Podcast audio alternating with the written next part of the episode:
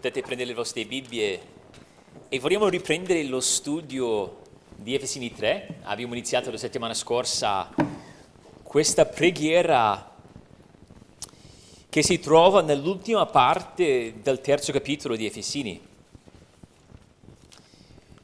È una preghiera che ci colpisce perché le richieste di, di Paolo vanno oltre le richieste solite, cioè le nostre richieste tipiche.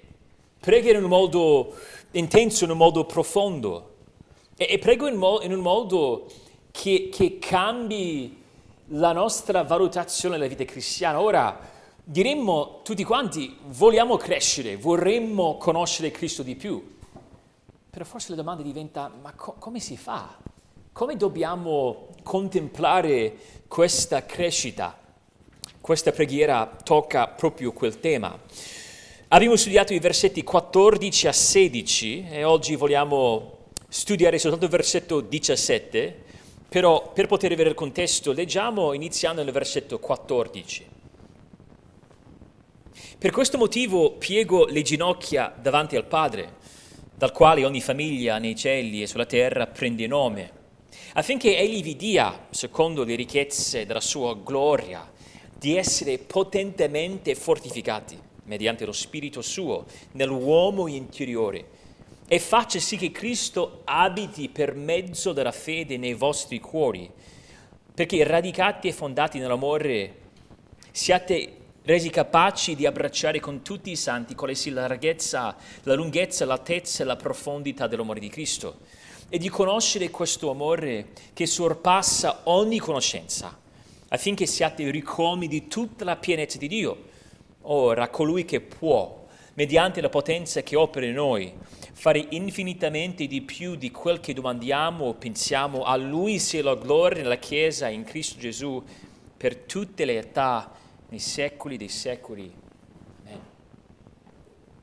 Signore, vogliamo pregarti prima di studiare questa preghiera paolina chiedendoti che possiamo far sì che questa preghiera diventi la nostra, che noi possiamo capire con una, nu- una nuova conoscenza, una conoscenza più completa, più profonda, cosa significa che Cristo può abitare nel nostro cuore. Prego per i miei fratelli che loro abbiano un, un desiderio di, di, di sperimentare questa dimora in un modo sempre più completo. E prego tutte queste cose nel nome di Cristo. Amen. Ogni vita è fatta di una vasta gamma di rapporti diversi. Ci sono parenti, vicini di casa, conoscenti e possiamo dire fino a un certo punto anche sconosciuti. E si vivono queste relazioni con, con diversi livelli di intimità. E questa intimità si concretizza spesso a casa più intimo il rapporto, più una persona ha accesso, per così dire, alla nostra casa. Pensateci, si incontra il corriere sconosciuto davanti al portone. Si parla con un tecnico che si ferma per chiedere informazione davanti alla porta di casa. Si accoglie il vicino di casa nell'ingresso, forse. Si accolgono gli amici a tavola. Ci sono altri amici o parenti che passano la notte da te. Ci sono ancora altri che rimangono per un paio di notti, una settimana, due settimane, un mese, tre mesi. E c'è una differenza abissale tra il mondo in cui condividi la vita con chi è da te per una cena e il modo in cui la condividi con chi vive da te per tre mesi. Paolo parlerà della dimora di Cristo nel nostro cuore e fin da subito possiamo chiederci, ma, ma come accogliamo noi Cristo nel nostro cuore? Un altro modo per porci la domanda sarebbe quello di chiederci, ma, ma Cristo si sente a, a casa nel tuo cuore? Cristo si trova a suo agio nel tuo cuore?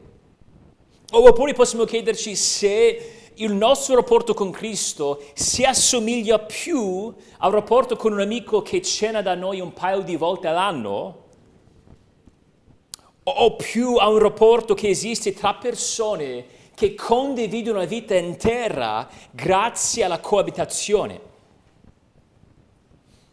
Paolo ha detto alla fine del capitolo 2 che la Chiesa è la dimora di Dio, 2.22.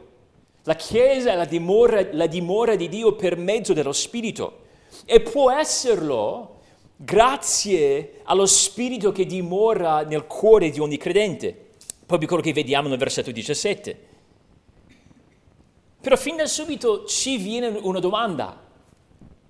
Com'è possibile che Paolo preghi che Cristo dimori nel cuore dei credenti? In altre parole, non è che ogni credente abbia già la dimora di Cristo nel cuore? Cioè, come mai Paolo può pregare per qualcosa che esiste di già? E la prima grande preghiera nella lettera agli Efesini ci aiuta. Se vi ricordate, c'era quell'altra preghiera nel capitolo 1. E se guardate um, questa preghiera, in modo specifico versetto 17, vediamo che Paolo prega che loro abbiano, che Dio possa dargli uno spirito, e sarebbe meglio lo spirito con la S maiuscola, lo spirito di sapienza e di rivelazione. E sappiamo dal versetto 15 che stava pregando per credenti, infatti parlava della vostra fede, della loro fede. Pregava per coloro che avevano già lo spirito e pregava che Dio potesse dargli lo spirito e chiaramente pregava che potessero sperimentare o vivere più pienamente l'opera dello Spirito che già possedevano. In altre parole, pregava che potessero conoscere un aspetto specifico del suo ministero. Tornando nuovamente al capitolo 3, possiamo dire che in modo simile Paolo pregava che potessero sperimentare o vivere più pienamente la dimora o l'opera di Cristo nei loro cuori. Si tratta della loro esperienza della presenza di Cristo. Cristo dimora nel credente, eh, Cristo dimora nel cuore di ogni credente, ma non è che ogni credente la viva nello stesso modo. O, ho detto meglio, ogni cuore non è ugualmente adatto a Cristo. Pensateci, una coppia, un, un matrimonio può essere vissuto in diversi modi. Ci può essere una coppia che vive un, un matrimonio gioioso, c'è una, condiv- con, con una condivisione, c'è una comunione. Vivono insieme, c'è coabitazione, però vivono la gioia di quella condivisione. Però possiamo anche pensare a una coppia che convive, un matrimonio, marito o moglie, per, però vivono piuttosto come compagni di stanza, coinquilini. C'è una coabitazione, però non si esprime in modo concreto, non c'è un vero amore che li unisce. Cristo dimora nel tuo cuore. Se tu sei un credente, il Dio che ti ha creato dimora dentro il tuo cuore. Però Paolo sta dicendo che noi possiamo, per mezzo dello Spirito, sperimentare e vivere in un modo più intenso, in un modo più completo, in un modo più reale questa realtà. Paolo sta pregando che i loro cuori, e di conseguenza il nostro cuore, possa diventare una dimora degna di ospitare Cristo. Dobbiamo pregare il Padre che ci mandi lo Spirito in modo che Cristo possa dimorare più pienamente nel nostro cuore. E vediamo già in questa preghiera l'opera trinitaria di Dio. Preghiamo Dio Padre, che, che, noi possiamo avere questo rafforzamento, che possiamo essere fortificati per mezzo dello Spirito, Dio Spirito in modo che Cristo, cioè Dio Figlio, possa abitare più intensamente nel nostro cuore. Infatti, guardando lo sviluppo della preghiera, vediamo che, secondo il versetto 16, non possiamo accogliere Cristo nel cuore senza l'intervento dello Spirito. Cioè la nostra accoglienza deve essere rafforzata o potenziata dallo Spirito nel versetto 16. E Paolo sta pregando per questa forza per questa potenza spirituale, nel versetto 16, e il risultato di quella potenza spirituale è che Cristo abiti nel nostro cuore.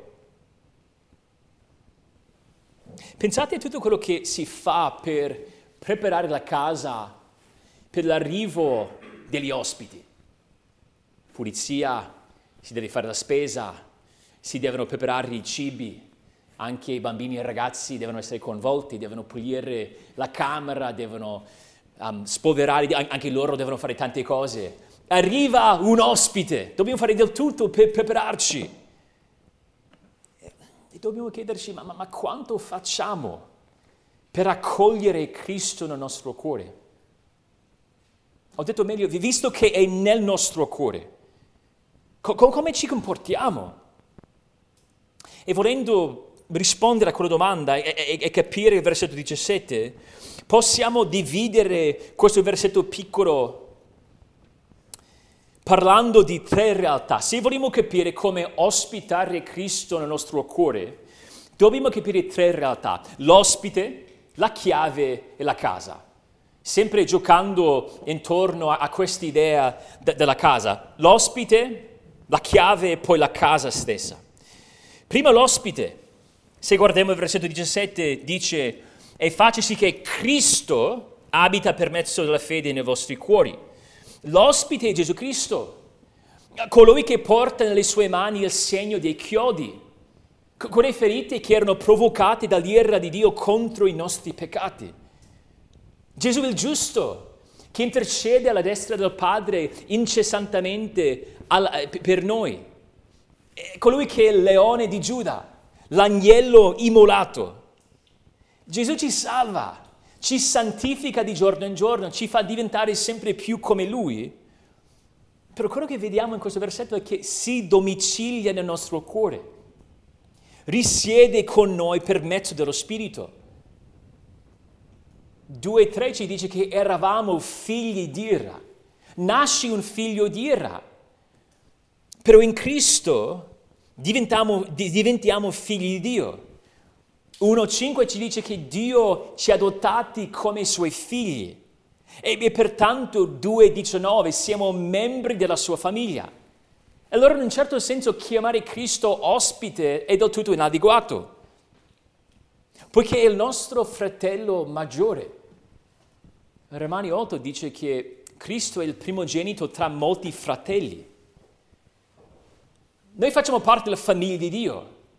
E, e abbiamo detto quando abbiamo studiato questa, questo concetto dell'adozione che non è che Dio avesse dovuto adottarci. In teoria avrebbe potuto perdonarci senza adottarci, senza accoglierci nella sua famiglia.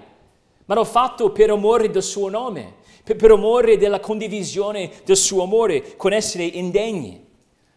Allora abbiamo giustificazione, adozione e poi sperimentiamo la pienezza di questo rapporto familiare per mezzo della dimora intima di Cristo nel nostro cuore.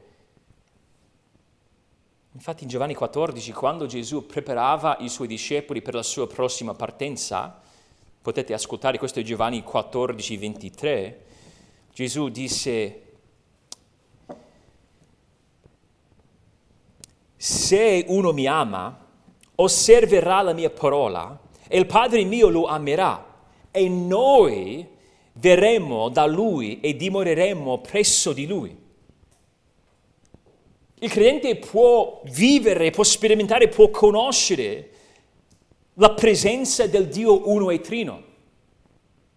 Però qui Paolo sta spiegando che possiamo conoscere una dimora sempre più intima, sempre più profonda Infatti Paolo vuole sottolineare l'intimità di questo rapporto, infatti la parola che usa qui, um, abiti, è una parola che viene usata per descrivere l'unione ipostatica. Frase pesante, cosa significa? Stiamo parlando dell'unione tra la natura umana e la natura divina in Cristo. È un'unione inseparabile, è un'unione in una sola persona. Per esempio Colossesi 1,19, poiché al Padre piacque di far abitare in lui tutta la pienezza.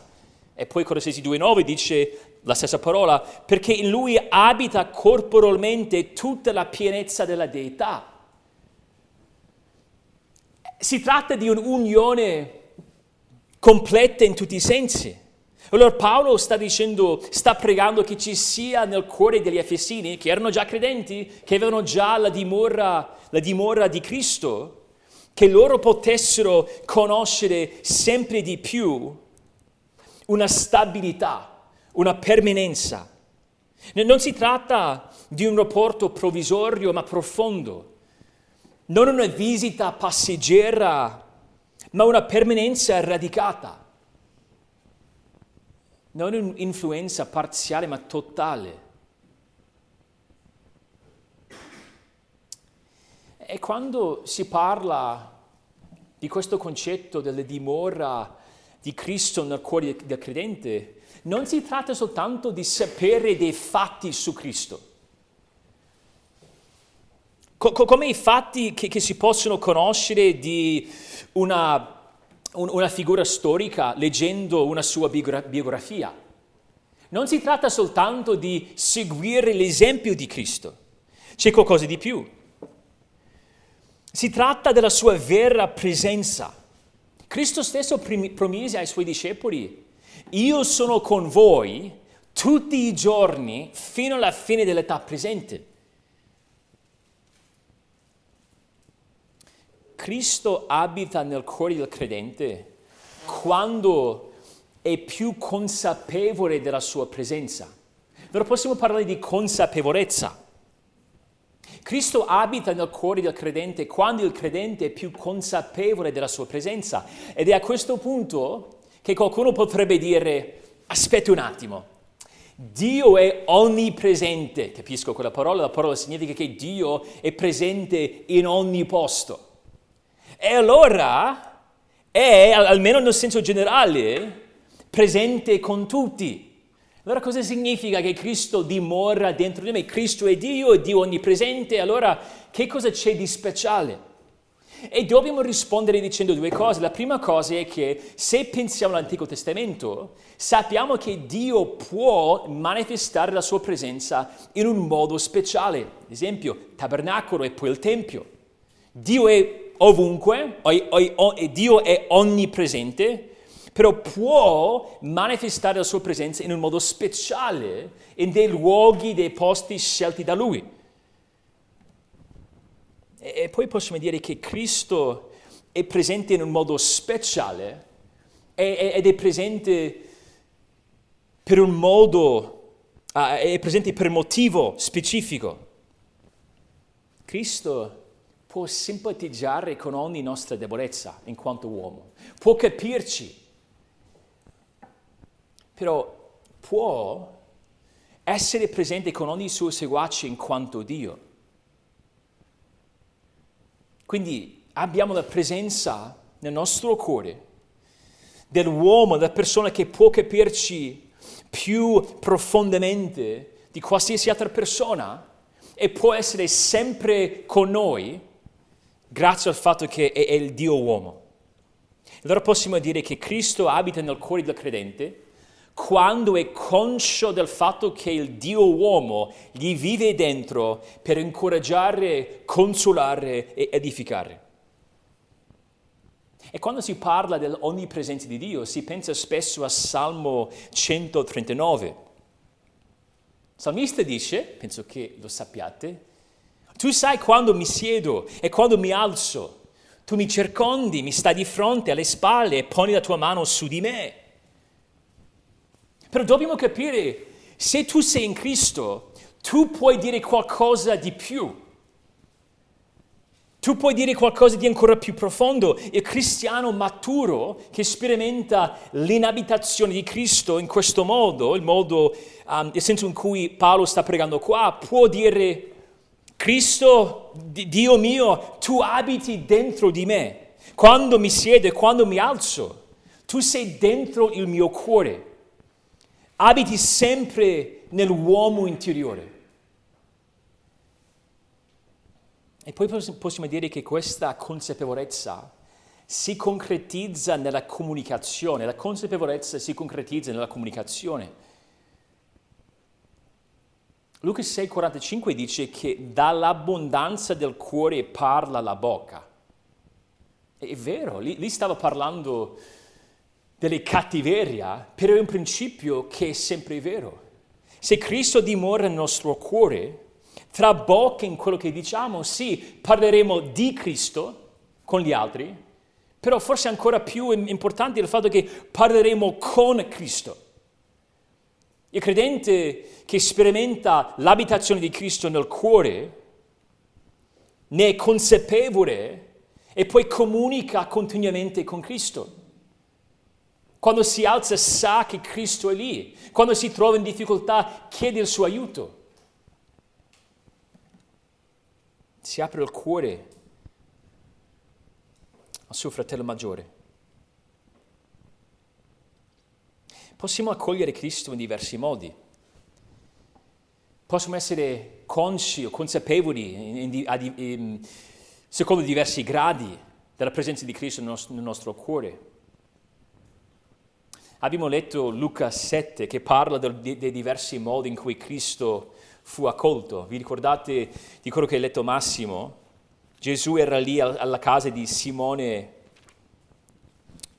il fariseo e leggiamo che questo è Luca 7 e questo dovrebbe farci riflettere sul modo in cui noi accogliamo Cristo. Questo è Luca 7, iniziando dal versetto 44. Vedi questa donna, disse a Simone, io sono entrato a casa tua e tu non mi hai dato dell'acqua per i piedi, ma lei mi ha bagnato i piedi di lacrime e li ha asciugati con i suoi, con i suoi capelli tu non mi hai dato un bacio, ma lei, da quando sono entrato, non ha smesso di baciarmi i piedi. Tu non mi hai versato l'olio sul capo, ma lei mi ha cosparso di olio profumato i piedi. Gesù era lì in quella stanza con tutti e due, però c'era un'accoglienza ben diversa. Tornando su noi, tornando a noi, possiamo dire Gesù è nel cuore di ogni credente. Ma il credente maturo, il credente che lo conosce meglio, è colui che lo accoglie per mezzo della consapevolezza e la comunicazione. Allora possiamo chiederci come stiamo accogliendo Cristo nel nostro cuore.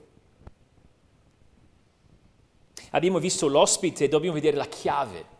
La chiave, tornando ad Efesini 3. Efesini 3, 17 dice, e faccia sì che Cristo abiti, poi dice, per mezzo della fede. La fede è la chiave.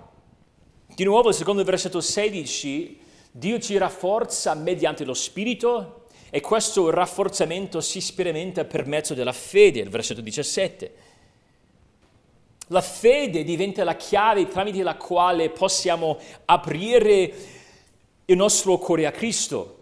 Ho detto meglio, il modo in cui possiamo ospitarlo, il modo in cui possiamo sperimentare la realtà della sua presenza. La fede è lo strumento per mezzo del quale il credente sperimenta, le cose vere ma invisibili. Non si tratta di illudersi, non si tratta di convincersi che ci sia qualcosa che non c'è,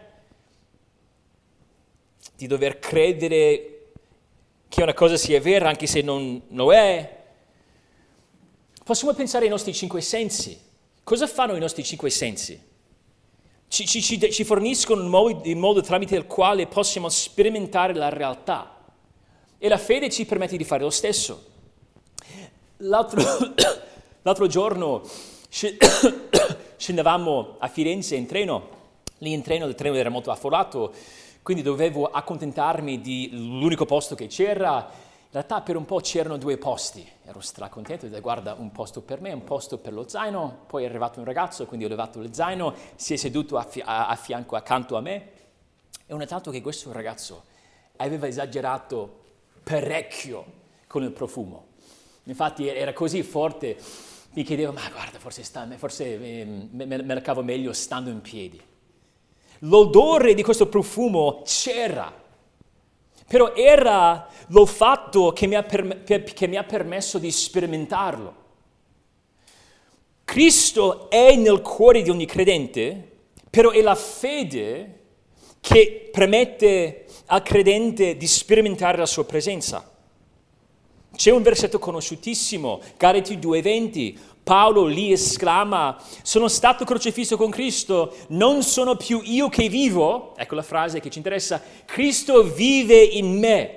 E poi dice, la vita che vivo ora nella carne, la vivo nella fede nel Figlio di Dio, il quale mi ha amato e ha dato se stesso per me. Cristo vive nel credente e come sperimenta questo fatto? Per fede. Il credente vive questa realtà per fede. La fede può essere riassunta in tre elementi. Notizia, assenso e fiducia. Notizia, senso e fiducia. Notizia perché crediamo in qualcosa. La fede non è autoreferenziale, cioè non si tratta di fede in fede. Quando penso, penso alla mia fede, non devo avere fede nella mia fede. Il Vangelo è una buona notizia. Devo avere fede nella notizia su Dio e su quello che ha fatto per noi allora il credente si riempie la mente con la verità su Cristo, però va oltre le notizie perché si tratta di assenso. Ha senso perché il cuore del credente deve assecondare le cose in cui crede, deve considerarle di essere vere. Però la fede non si ferma all'intelletto, va oltre, arriva alla volontà. C'è anche fiducia notizia, senso e poi fiducia. Il credente si rifugia in Cristo per fede, si aggrappa a Cristo per fede credendo in Lui. Allora quando Paolo parla di sperimentare la dimora di Cristo per fede, sta dicendo che il credente accoglie l'abitazione di Cristo quando la mente riflette sulle sfaccettature di questa dottrina, notizia, gioisce in essa, credendo che essa sia reale e vera, ha senso, e quando si rifugia in essa, usando le verità um, della sua presenza per consolarsi, la, la fiducia. In un modo molto semplice possiamo dire che vediamo la, fiducia che si basa sull'assenso, che si basa sulla notizia, quando ci troviamo in difficoltà di, di, solito quando ci troviamo in difficoltà, le cose nelle quali crediamo vengono a galla. Quando sperimento, quando ho una brutta giornata, una giornataccia, devo, devo chiedermi a, a chi mi rivolgo, cosa faccio? Provo a distrarmi scrollando su internet, provo a divertirmi, provo a darmi da fare occupandomi di altre cose o mi rivolgo a Cristo. Quando mi sento abbattuto, quando mi sento depresso, sopraffatto, a chi mi rivolgo per essere sollevato? Quando crediamo davvero che Cristo dimori in noi, cambia il modo in cui viviamo. Potete scrivere 1 Corinzi 6 perché alla fine di 1 Corinzi 6 Paolo, parlando della nostra unione con Cristo, dirà che quando un uomo si unisce a una prostituta, sta parlando dell'immoralità sessuale, e in qualche modo sta unendo Cristo a quella realtà. Cioè il fatto che Cristo dimora dentro di noi dovrebbe avere un impatto sulla nostra vita quotidiana, sulla, sulla nostra vita nel senso lato. Ma magari un esempio che si avvicina di più al nostro contesto, per certi versi, sarebbe l'idea di riflettere sulle cose che ci permettiamo di guardare, sia su internet, sia, sia sulla tv. Perché se Cristo dimora dentro di noi, se Lui è al centro del nostro cuore, dobbiamo chiederci se in qualche modo guardando queste cose, non stiamo unendo Cristo a, cose che non piacciono a Lui. Se possiamo anche pensare alla solitudine, all'isolamento, all'emarginazione. Possiamo combattere la solitudine per fede nell'abitazione di Cristo nel nostro cuore. Il credente può sempre dire no, no, non sono solo, no, non esiste un momento in cui io sia completamente solo. Sì, è difficile affrontare la solitudine. Non è uno scherzo, è una, una cosa se- seria. Però nel mezzo di, di, di, tutto quello il credente può incoraggiarsi il cuore dicendo che sì, magari sono abbandonato da, da, da, da tutti che conosco, però non rimango da solo. C'è Cristo che dimora dentro di me. Quando preghiamo, preghiamo il Padre che è nei cieli. Sappiamo che Cristo è alla destra del Padre. Però dobbiamo anche capire che Cristo è con noi per mezzo dello Spirito. E magari già, magari possiamo dire in un certo senso, questo cambia, trasforma il modo, il modo in cui pensiamo al nostro rapporto con il nostro Dio. Dio non è qualcuno che è, è, è, lontano da me, che sì, si interessa a me, guida la mia vita, però in fin dei conti è abbastanza distante da me.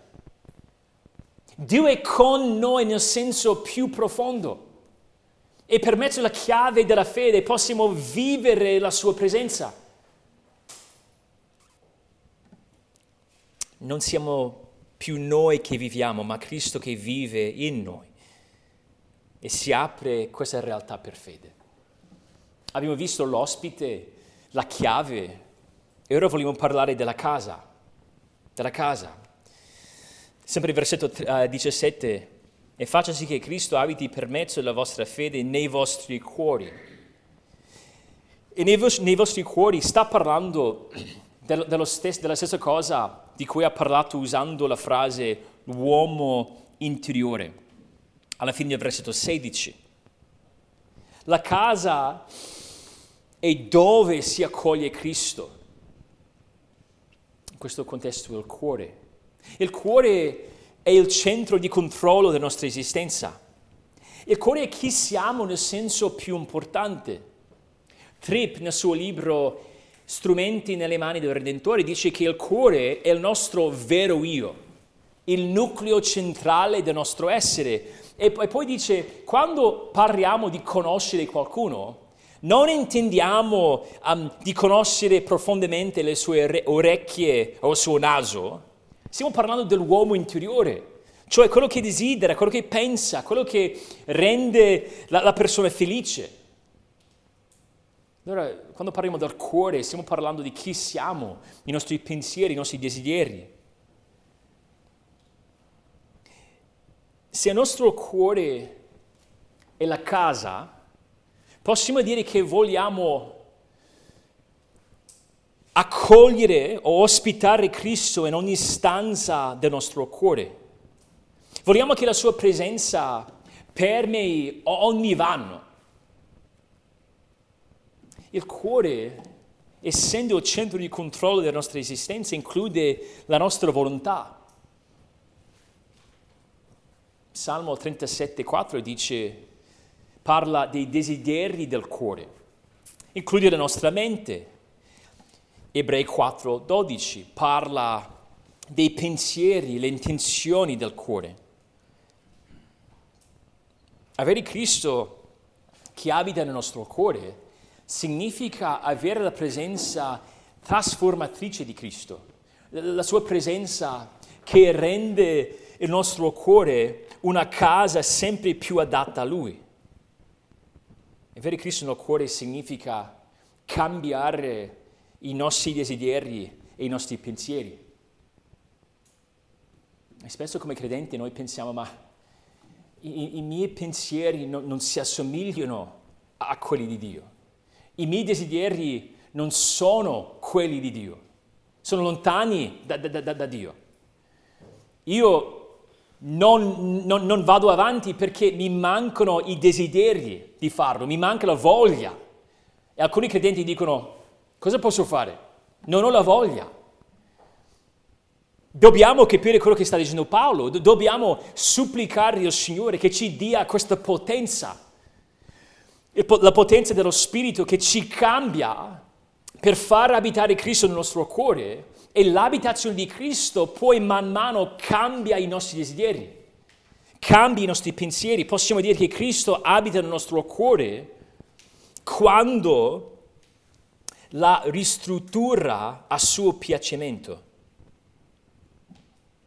Cristo abita più pienamente nel nostro cuore quando si sente più a casa.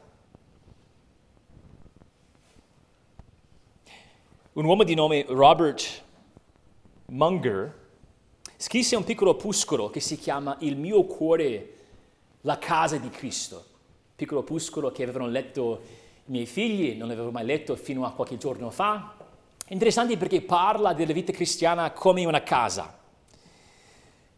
E Gesù attraversa questa casa passando di stanza in stanza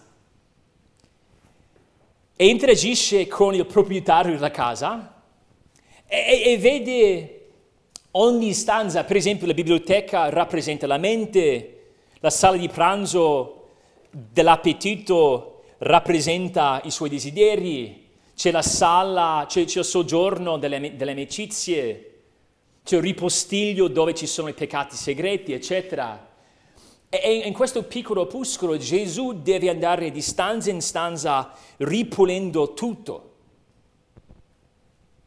Deve andare nella biblioteca della mente per levare, togliere, buttare via questi pensieri mondani e sostituirli con la parola di Dio. Devi andare nella sala di pranzo dell'appetito buttando via queste aspirazioni e desideri e brame mondane, dandogli un desiderio di cercare prima il regno di Dio. Devi andare nel soggiorno delle amicizie dicendo o aiutandolo a capire che non può portare avanti l'amicizia con il mondo. L'uomo deve perfino lasciare che Gesù entri in questo ripostiglio dove ci sono questi peccati ultimi, segreti. Ecco l'idea, Gesù deve ripulire tutta la casa prima di poter accomodarsi e sentirsi a suo agio. Paolo sta pregando che Cristo possa essere presente per fare questo lavoro di pulizia e di ristrutturazione.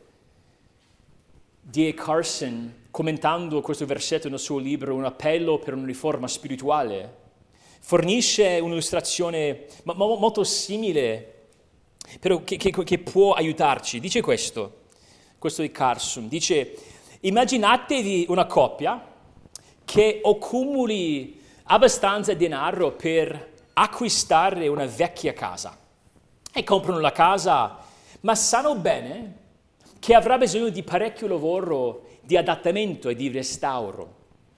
Non sopportano, ad esempio, la tappezzeria di colore nero e argento nella camera da letto principale.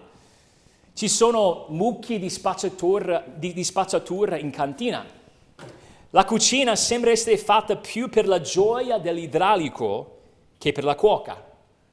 Il tetto perde in un paio di punti. L'isolamento è scarso, come pure l'illuminazione nel bagno. Era vecchia caldaia e ormai corrossa.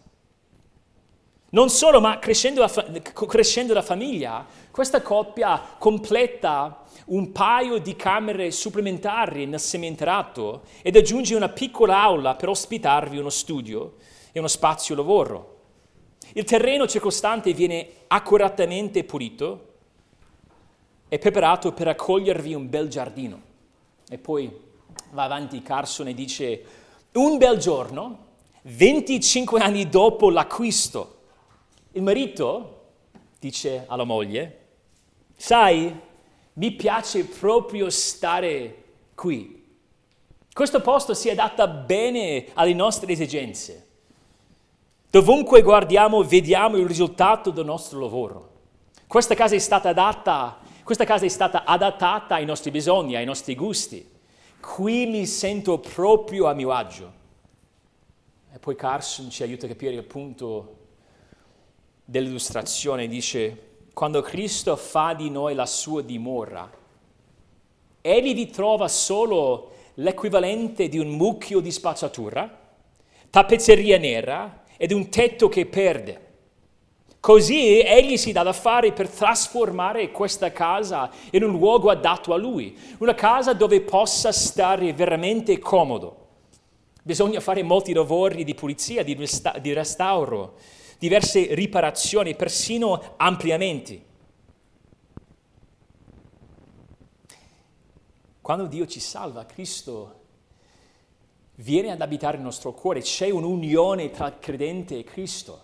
E ci sono due facce della stessa medaglia, abbiamo visto in Efesini diverse volte, noi siamo in Cristo, però Cristo è in noi. E Paolo sta dicendo, quello suo arrivo nel tuo cuore è soltanto l'inizio. Quando ti rigenera e, ripristina i tuoi desideri, quello è soltanto l'inizio. Dobbiamo crescere in modo che Cristo si sente sempre più a suo agio. Vogliamo che Lui dimori pienamente nella nostra, nella casa del nostro cuore.